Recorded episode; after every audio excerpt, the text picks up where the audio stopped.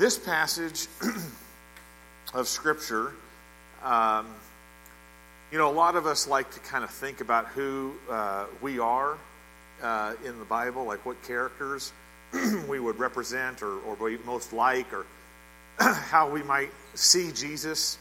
And uh, I hope that most of you, you know, see yourself as the woman at the well or whatever. But if I'm honest with myself, I think uh, Mark chapter 11 and 12, probably my chapter, uh, where uh, these people come to Jesus with all their wits and all of their learning, and they say, let's hash it out. Let's debate this. Let me really see what you're made of. So, I don't know. Is that something uh, that, that would be familiar to you? Maybe not, but, but maybe as we get further along, you might find more sympathy in me than, than you realize. So, a little background about who, who I uh, was before I was a pastor. Um, some could just say I was a jerk, but I officially was a, a, a debater. Uh, in high school, uh, I found my perfect fit, my niche. I tried sports, I tried all sorts of different school activities, and then I went to debate. And I loved debate because this was the first place where I found a great reward in being smarter and more articulate than someone else. There's a lot of satisfaction when you can beat somebody, you know, with your physical skill, but there's something else entirely when you beat them with your brain. And so look at this cool picture of me in high school. I don't know why my son is laughing. You don't have that many trophies. uh, this, this, is, uh, this is me uh, after all of my rewards. Uh, I was a, a, a, very accomplished debater. And um, my favorite compliment I got was from uh, a, a judge. All these debate tournaments have to be judged by a person who listens to you argue. And he ended up watching me through several years of, of my debate career. And he said to me that whenever I was in the room, he said, You were the smartest guy in the room.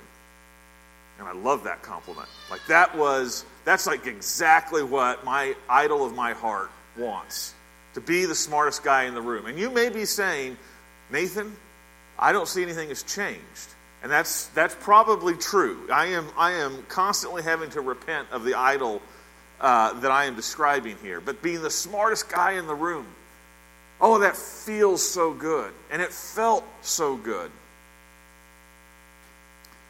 Do you struggle with the feeling of, of just being right?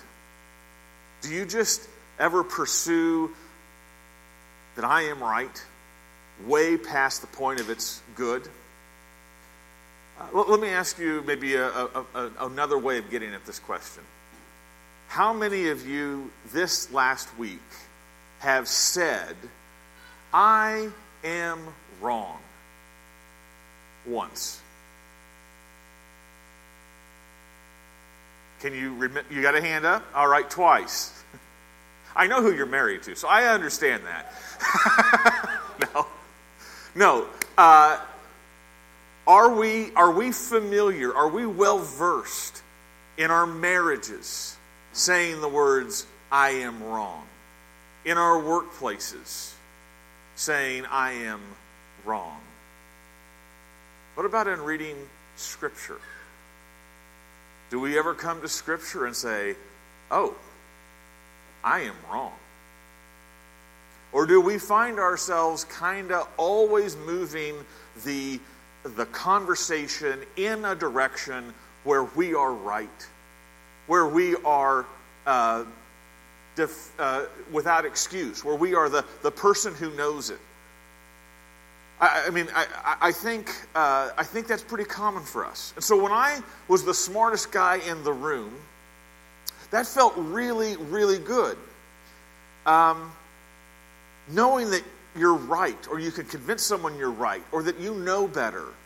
Uh, or sometimes when you're losing an argument because you can't quite articulate it, and, and, and you just say, Well, if you knew, if you really understood everything, you'd take my side.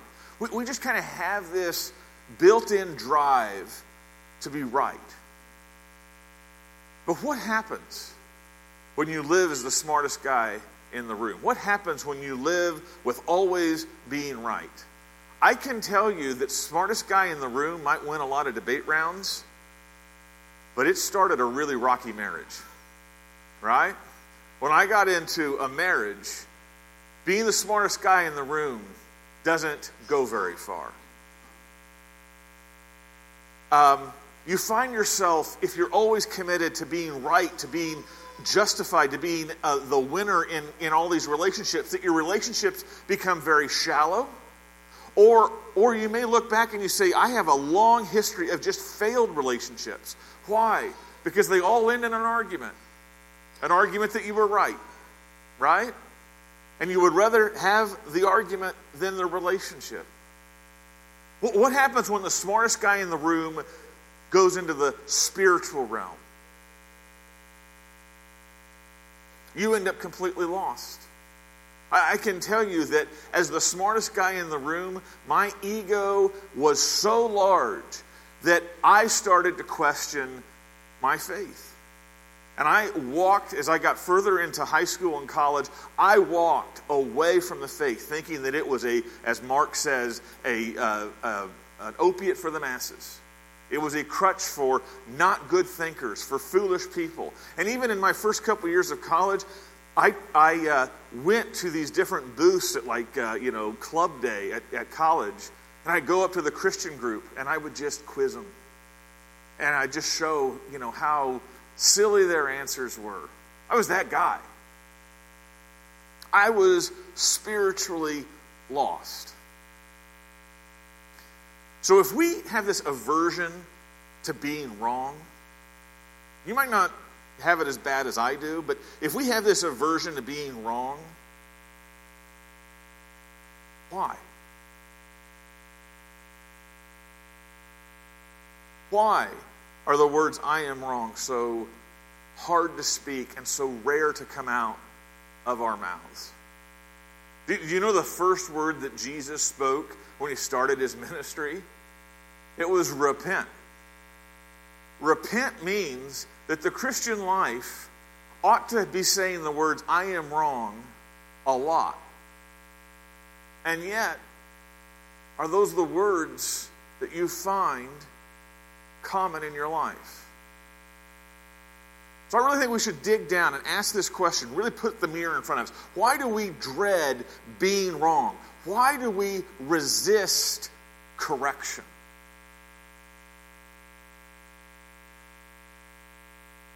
I think it is because inside of our heart, I think you're a slide behind maybe, uh, is that being right equals our right. Because I am right in what I say and what I think, I have the right to be here, to have this space, to own the, the, the, position I am in. I think that we need this because at heart, our, our insides are just terrified of the fact that we might be the fool, that we might be uh, owned, that we might be wrong. And so, uh, one of my uh, favorite theologians, A.W. Tozer, wrote a quote that just sticks with me, and I want to share it with you. He says, There is hardly a man or woman who dares to be just what he or she is without doctoring up the impression. The fear of being found out gnaws like rodents within their hearts. The man of culture is haunted by the fear he will someday come upon a man more cultured than himself. The learned man fears to meet a man more learned than he. The rich man sweats under the fear that his clothes or his car or his house will sometime be made to look cheap by comparison. I love this picture of this like rodent in our heart gnawing at us.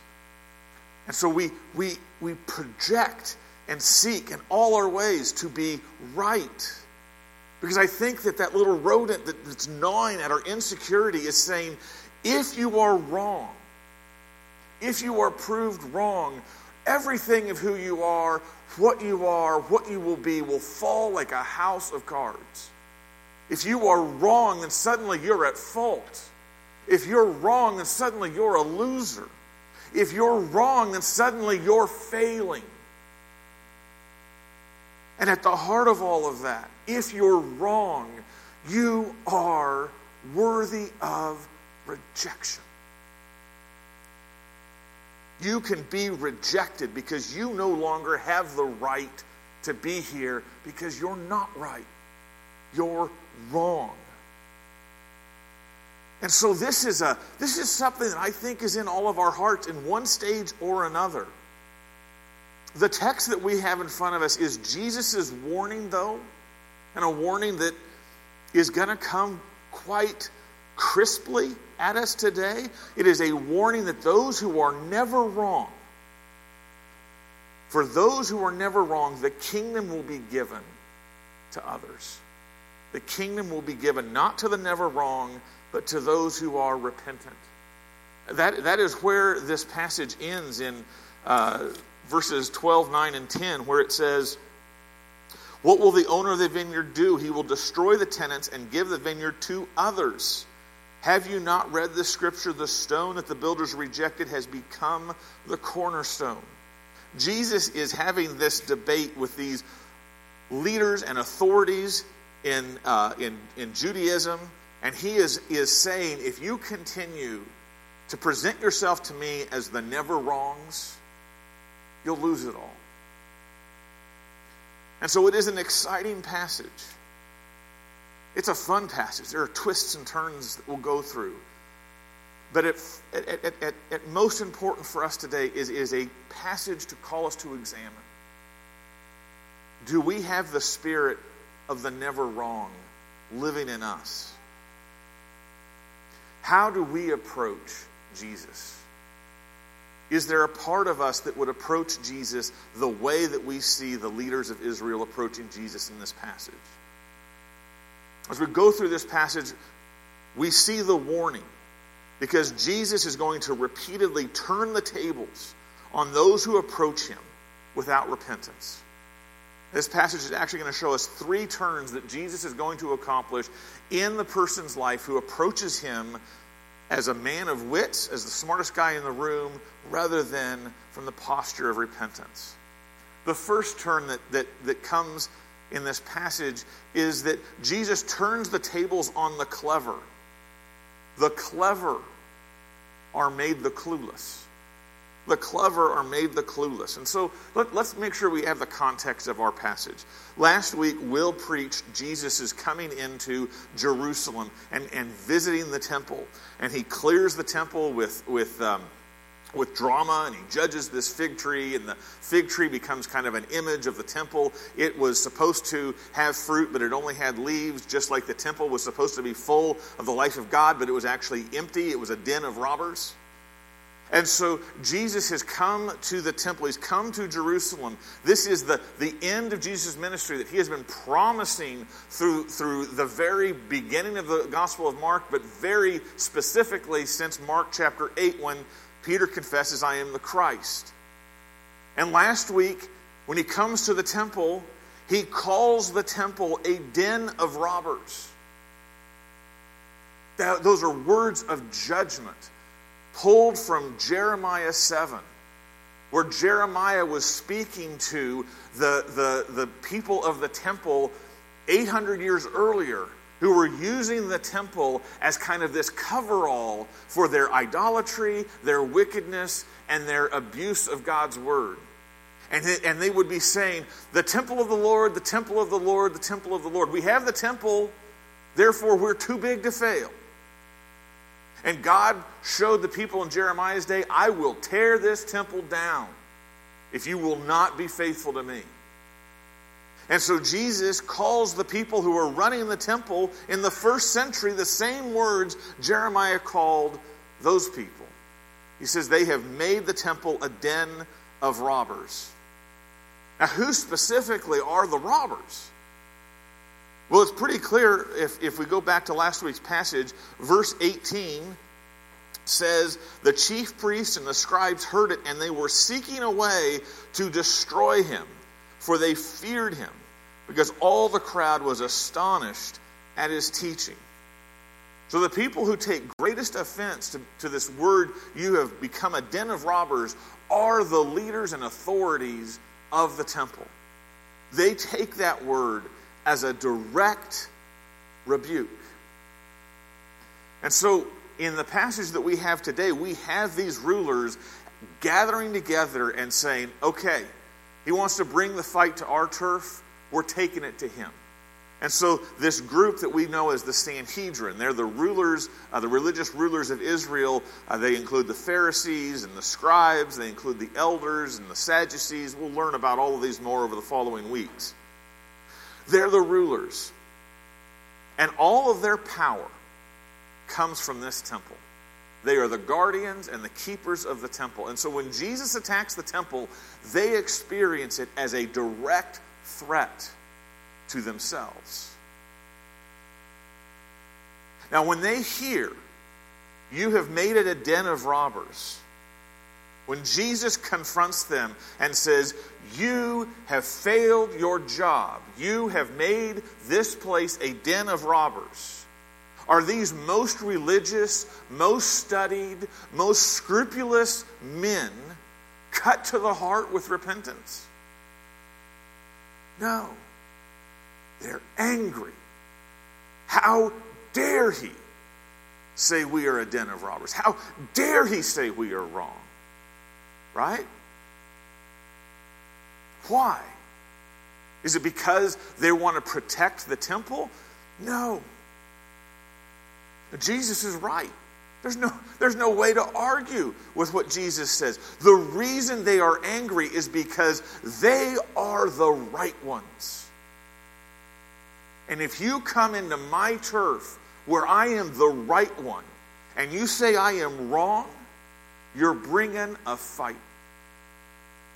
And so the, the, these rulers become angry because they are threatened at Jesus as he threatens their area of power and security. Now, this is so tragic, right? Because what was the role of the priests and the elders and the scribes?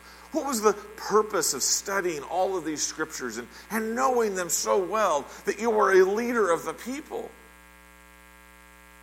It was to make you the people on the, the, the wall that would be the first to say, There is our hope. There is the Messiah. There is God's promised one coming. And instead, these people had become so self absorbed with their self righteousness, their never wrongness, that though they were there to prepare and point to Christ, when the Christ comes, they oppose him. They stand against him. Why? Because they never imagined that the Christ would disagree with them. They never imagined that the Christ would call them to repentance. Because why? They're never wrong. So the first criteria of the Messiah to them was the one that agreed with them. Now, how many of us in our hearts are fashioning the Messiah the same way? I know who the Messiah is because he agrees with me, right? Do we see the, the, the, the, perverse circle of logic? And if the Messiah doesn't agree with me, then he must be wrong or he must be understood wrongly. This is the smartest guy in the room. That's the way we think. So rather than submit to the Messiah, they decide they're going to have a sparring match. Right? Now, how do we know if we are a never wrong? How do we know if we have this spirit that is present in these, these religious leaders? How do we know if we are a never wrong? I think this is a great point of examination. You are a never wrong if when you are corrected, you fight rather than repent. If when you are told that's not right, when you are told you're wrong, your instinctive response is, all right, it's on, versus let me examine that and see what's true so that I can repent. Right? Never wrongs cannot accept that they are wrong. And so they start with a fight. And you really find yourself being just a debater everywhere you go in life. And so instead of having stories of growth and repentance and reconciliation, you have stories of arguments and disagreements and fights. Your mind is filled up with quick retorts, quick reasons that you're justified. All of the reasons why, if you understood correctly or you understood my situation, you would see it's me, I'm right. And so when I was in debate, the way that I won every round is I had tubs full of arguments, full of evidence. I mean, that there is six tubs. You said anything to me. I could read you 20 pages why you are wrong. I love doing it.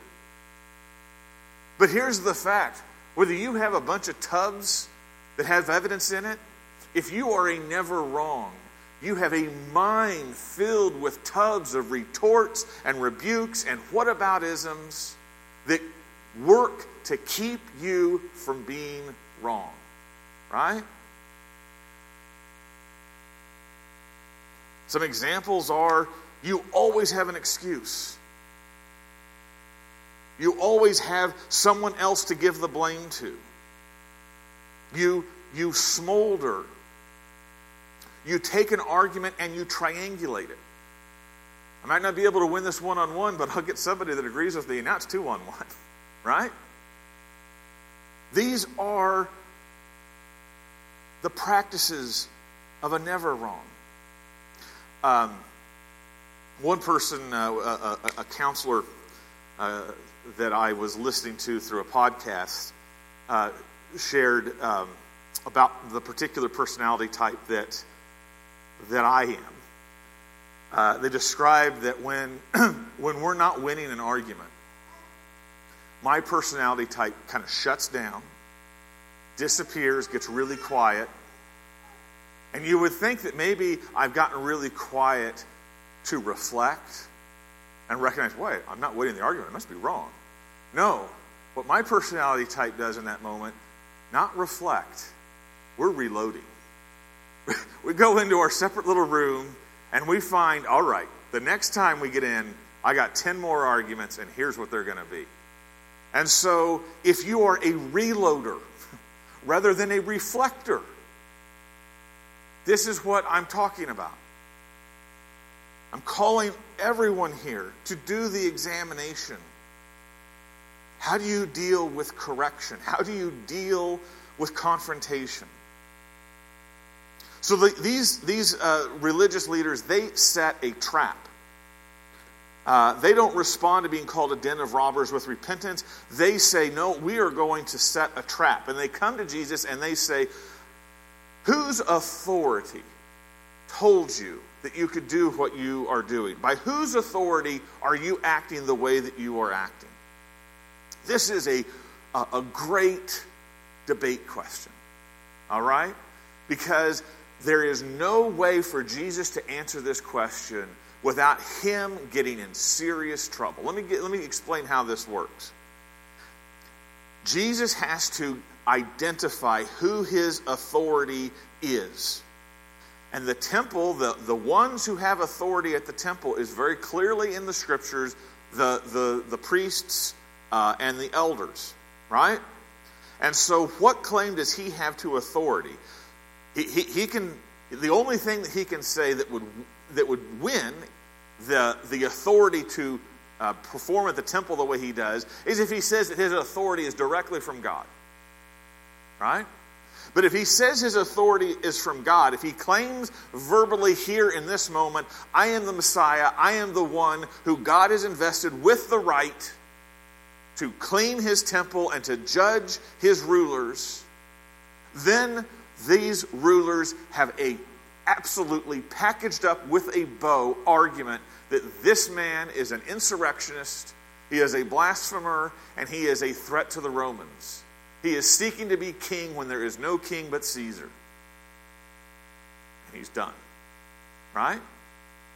But then, if Jesus says anything else to avoid that conclusion, if he says anything else, then he has completely illegitimized himself in front of the people.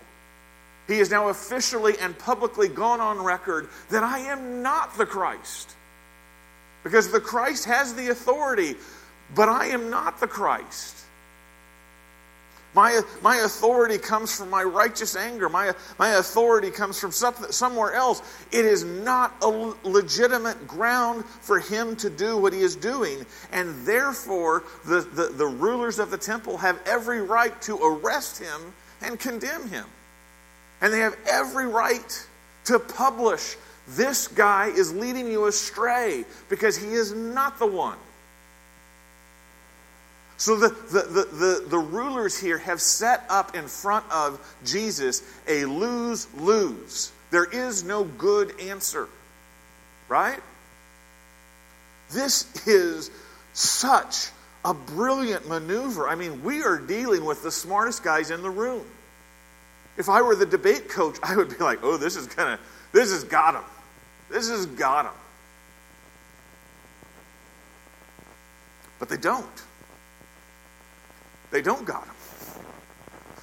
Look, Jesus turns the table. Look at verses 29 and 30. Verses 29 and 30. Jesus says, I will ask you one question. Answer me, and I will tell you by what authority I do these things. Was the baptism of John from heaven or from man? Answer me. So, in, in the, the rules of engagement in the first century, the counter question was a legitimate response. And so, Jesus uses the counter question to say, I will give you my answer. But first of all, you need to answer my question. And so, he puts in front of them this question of where does John's baptism come from? This question exposes the trap that the, the uh, rulers were trying to put on Jesus.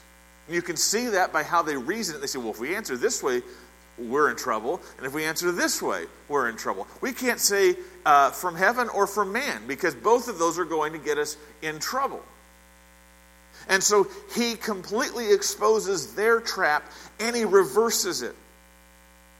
Look at 31 and 32. They discussed with one another, saying, If we say, and look how political and calculating this is, if we say from heaven, he will say, Why then did you not believe him? But shall we say from man? They were afraid of the people, for they all held that John really was a prophet. So they answer, We don't know. We don't know. And when they say that, Jesus has completely humiliated them. He has completely won the argument. Because what is the number one thing the priests and the Pharisees and the scribes ought to be able to know with all of their learning and all of their position? They ought to be able to know whether a prophet is from God or a prophet is false. And so when they say they don't know, they are exposing that they have no right to be the rulers of the temple. They can't do the first thing of discerning rightly, right? I love what, what David Garland says as he uh, uh, discusses this question. They must admit they cannot tell the difference between what is from God and what is from man. How humiliating. So they are completely de- delegitimized. The smartest guys in the room are made the fools. And so, as we look at this and as we seek to, to learn from it, I want you to grasp this. If you come to God as the smartest guy in the room, you will meet your match. I run across a lot of uh, a lot of people that think if the day I meet God, I'm going to ask him this question. Boy, he better have a good answer for this. You know, maybe you listen to some of the popular comedians. They all have their big debate tub of reasons why God owes me an answer.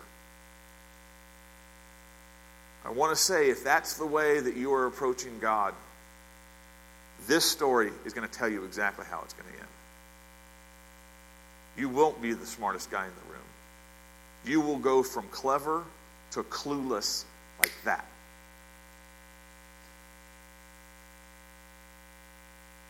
There's an interesting verse in uh, 1 Corinthians where, where Paul talks about all of this uh, mentality of I am, I am going to be smart like God. I'm going to match God with my wits. I'm going to ask God my questions. I'm going to make him answer me. 1 Corinthians 1:20 Paul looks at the people who are responding to the gospel and he recognizes an interesting facet of, of those who reject versus those who receive it. And he says this He says, Where is the one who is wise? Where is the scribes? Where is the debater of this age? Has not God made foolish the wisdom of the world? You see, God didn't create the gospel to make you feel smarter. God didn't make the gospel to affirm you in what you think is right and wrong. God made the gospel to crush you and remake you as a true child of God. And so the people who, who say, I am smart, I am wise, I am ready to debate, they come to the gospel and it mocks them. And they walk away. Listen, discipleship, which is essential to every Christian, is only available to those who can truly receive the words, You are wrong. And so here's another self examination question How's your spiritual growth? How's your progress on the path of discipleship? It stops, stops cold at the moment that you are not learning from Christ, at the moment that you are not being corrected by Christ. Discipleship is only available to those who can truly receive the words you are wrong. Are you being corrected? Fellow Christian? Are you being corrected by your Lord in thought, in feeling, in action? That's good. That means you're progressing. That means you're conforming to Christ. But if you are looking at your life and you're like, nah, Jesus is just all right. Jesus is my co pilot. I'm holding the wheel. You're not growing. And that's a great concern that you're treating Jesus more from the perspective of being clever than repentant. So the second turn then in this passage comes in this parable that Jesus speaks. He says, uh, he basically is going to tell us that the judgers are made the judged. And so he gives a parable to, uh, to these uh, smart guys and uh, you can bring up the picture. And the, the, the, parable is, is this He tells this, this story where there's a vineyard, and it's clear that the vineyard's owner is God. Uh, as we decipher the, the um, passage. And then this vineyard, this wonderful vineyard that was, was given to these tenants, was given to them to uh, produce fruit. And the responsibility of the tenants was to give a portion of the fruit back to the owner. And so we have this group of tenants that are not giving back the fruit. And so it is clear that the tenants here uh, represent the leaders. And then uh, Jesus shares in the parable that the owner of the vineyard sends several waves of messengers to the, the vineyard to say, where, where is my fruit? Where is the fruit of my vineyard? And, the, and those, those servants and messengers clearly represent the numerous prophets that were sent to Israel over the centuries to say, Repent and bear fruit and faithfulness to God. And yet, what we are told is that the tenants repeatedly take these messengers and abuse them and mistreat them and send them away empty handed. So that finally the owner says, I will send my son. They will respect my son. And so his son comes to the vineyard. And the, the tenants at that point say, Look, the son is coming. That means that the owner clearly is dead, and there's no one else that can claim this property if the son is also dead. So let's kill him. And they kill the son of the owner of the vineyard. Now, it is so clear that that son is Jesus, right? Jesus is, is displayed and revealing to these people right here I am the son of the owner. I am the divine son of God. If they really want to know whose authority he has, he gave it to them right here. I think that this parable is so profound to teach us something about God and something about the, the heart of the tenants. I want us to observe in this, in this parable how profound God's patience is.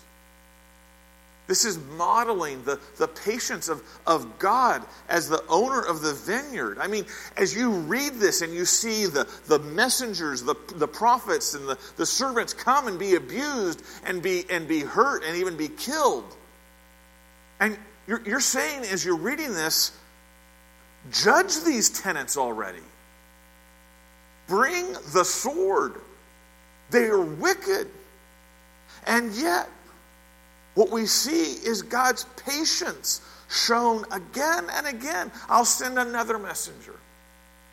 I'll send another messenger. And then finally,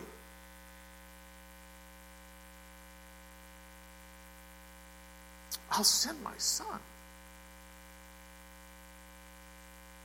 You see, patience is God's love to the wicked. Romans chapter 2, verses 4 says, Do you presume on the riches of his kindness and forbearance and patience, not knowing that God's kindness is meant to lead you to repentance? You see, what, what God does with these tenants is something he does with every single person. Nobody will stand before God and say, You didn't give me enough of an opportunity. You didn't let me have a chance to receive the gospel, God will say, I was the vineyard owner. And I sent this messenger, and this messenger, and this opportunity, and this opportunity. Patience is God's love to the wicked.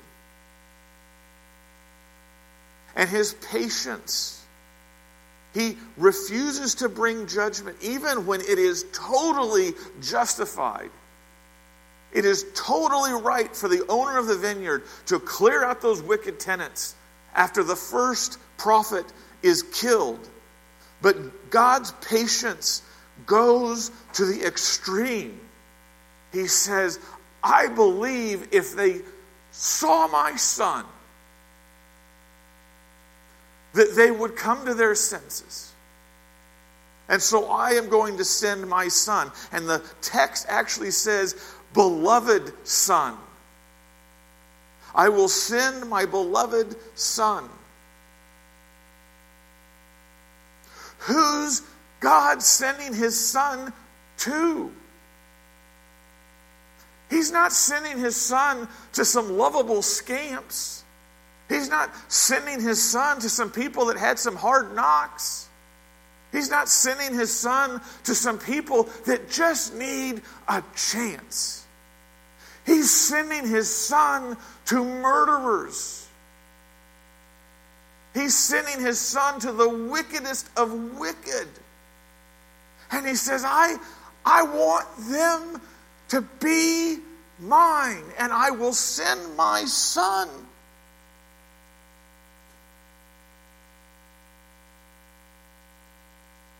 I want you to grasp in this parable the deep, deep love of God. As Paul says in Romans, for God demonstrates his own love for us in that while we were still sinners, Christ died for us.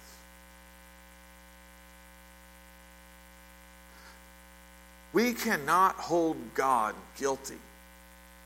We cannot judge God for not giving us a chance as we recognize how extensive and long suffering is his patience. This parable teaches us that God is not rash to judge. He is not sitting up there looking for the first opportunity to zap you. He's looking for every chance for you to repent.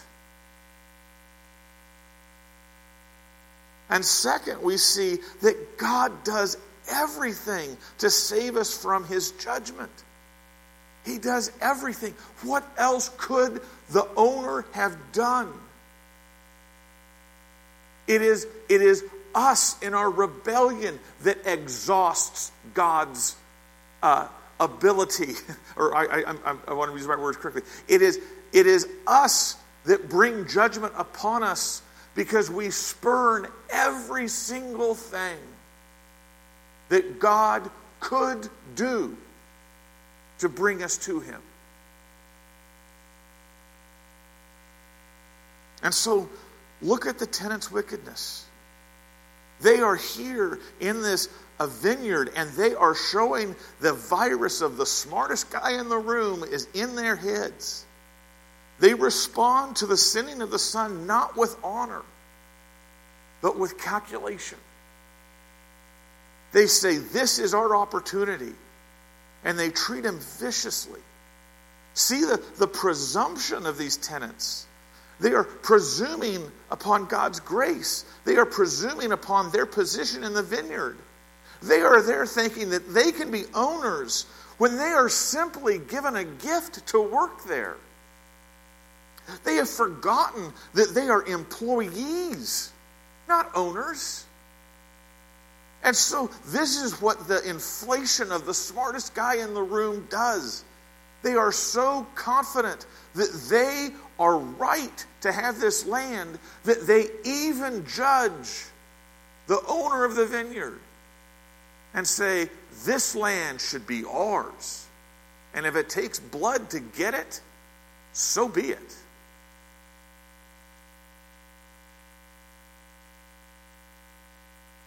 You see, our wits always make too much of ourselves and too little of God and too little of others. Don't believe that? Go back to the last argument you retold to a friend. Who sounds the best every time you share an argument that you've had? I win every argument that I retell somebody. And the other person is just a slack jawed idiot by the time I'm done retelling the story. You see, our wits will make us so righteous that we will even condemn God if he stands in our way. That is the arrogance that comes through the smartest guy in the room. But look at this, this fascinating turn they're judging, they're throwing out the, the son and killing him actually brings their wrath upon them. Their judgment cost them. Look at verse 9. Verse 9 says, What will the owner of the vineyard do? And aren't you on the vineyard side at this point? What will the owner of the vineyard do? he better bring it hard after what they have done. There's an inescapability of their judgment here. No one can read this parable and not sign their name to judge them and judge them fiercely. That is the, the power of their, their the, the, the conclusion of this parable. He will come and destroy the tenants and give the vineyard to others.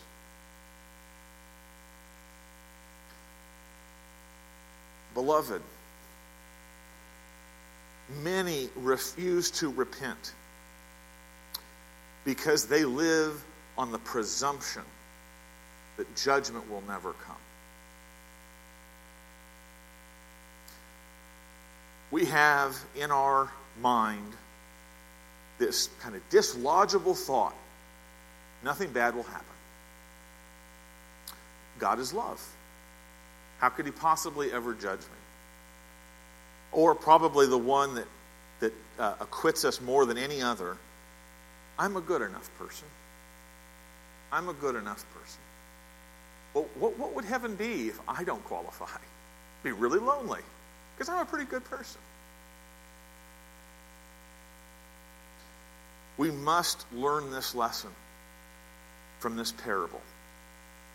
God's patience ends. Do not find yourself presuming upon the patience of God. It has been given for you to repent. It has been given for you to take to heart the words, I am wrong, and come to Jesus. Finally, the third turn that we see in this passage is that the rejectors are made the rejected. And this is the tragic irony of the, of the smartest guy in the room. If you are going to be the smartest guy in the room, if you're going to be one who cannot be wrong, then you end up in ultimate rejection. The reason that we don't want to be wrong is because we don't want to be rejected. But if we refuse to be wrong when we come to the gospel, when we come to the Lord Jesus Christ, then we will be ultimately rejected. Look at the last verse, verse 12. And they were seeking to arrest him, but feared the people, for they perceived that he had told the parable against them. So they left him and went away. They got it. They understood exactly what the parable meant. They knew exactly who they were. And they did not repent, but they doubled down. They left Jesus, and they're reloading, as we'll see next week. And this is why we, we need to grasp the, the, the saying, the quote of, of C.S. Lewis, who tells us that the gates of hell are locked from the inside. You see, these smartest guys in the room walk away from Jesus. They take the judgment, they take the condemnation because they cannot stand being wrong and Jesus being right. And so they refuse to repent. Their judgment comes because they have locked the door themselves to salvation. And so there is truth that the person who does not repent has locked their own door. But what can we say? God can give no more than his son. There's nothing left to give if they're not going to respond to the Son. If we do not respond to His Son, what is left? If we reject the Son, we will be rejected. I know in our catechism question today, we, we talked about the, the scary reality of judgment and hell. But I think that as we understand judgment and hell through the process of this parable, we recognize it is not given to people who don't deserve it.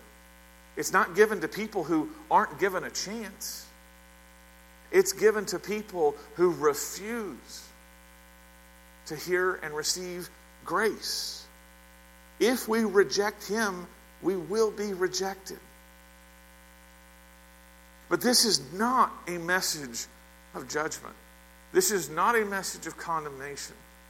Because in this passage, the greatest turn is still to come. Look at verse 10. Have you not read this scripture? The stone that the builders rejected has become the cornerstone. This was the Lord's doing, and it is marvelous in our sight. What Jesus is saying is, as these people reject me, as these people conspire and finally put me to death, like the, the son in the parable, here is the great surprise. The son that was killed will rise. The son who was judged by men will be resurrected to new life the rejected stone will become the foundation stone of the new temple. The new people of God will come and meet God and know God and experience God in the stone the builders rejected. This is the greatest turn. How amazing is God! Through the wickedness of the tenants, through the wickedness of these rulers, God defeats them by putting his son on the cross and expending his wrath upon him. He actually creates salvation through him. Through the wickedness of the world, he brings undefeatable grace. And so, who belongs in this new temple? Who are the people that the vineyard goes to? Verse 9 says that the vineyard will be given to others. Who are they? Listen, the others, the people who become part of the new temple, the new people of God, they are the ones who have been rejected. They are the ones who are unworthy of being in the temple. They are the one whose history fills them with shame. They are the one who is filled with the sensation that they are unforgivable. They are the ones who grieve and weep over their failures and over their struggles. They are the ones who are broken. They are the rejects. They are the island of misfit toys. And they are the ones that are brought into the vineyard. The scandal is that the rejected ones, anyone who has experienced rejection for not being good enough, for their sins, for their shame, for their guilt, if they, re- they receive the kingdom because the righteous one has borne fully their rejection. I spent my college years picking fights with Christians until I finally realized I can't be the smartest guy in the room until I read the Bible. And so I took up the Bible and I started reading a chapter in the New Testament every day. And it did not take very long before I recognized I ain't the smartest guy in the room. The smartest guy in the room is Jesus. And he bested me. He crushed me. He showed me I am not right. I am wrong. He called me one day while I was taking a shower, and I wasn't expecting it. He called me to repent to repent of my self righteousness, to repent of going my own way, to repent of thinking I can solve all my problems with my wits. And he brought me to tears. He crushed me. And in crushing me, he showed me that repentance is good. Repentance is life. Saying I am wrong is the first step of getting off the wrong path and putting yourself on the path of life and glory. Beloved, it's okay to be wrong. It's okay to not be the smartest guy in the room. Why? Because Christ makes you whole. So I want to leave you with this the kingdom is not given to the righteous, but to the repentant. Accept your failures, confess your sins, admit your wrongs Repent of being the smartest guy in the room and put your faith in Jesus. If you do that, you will be an heir to the kingdom with no fear and with it never, ever being taken from you. Amen?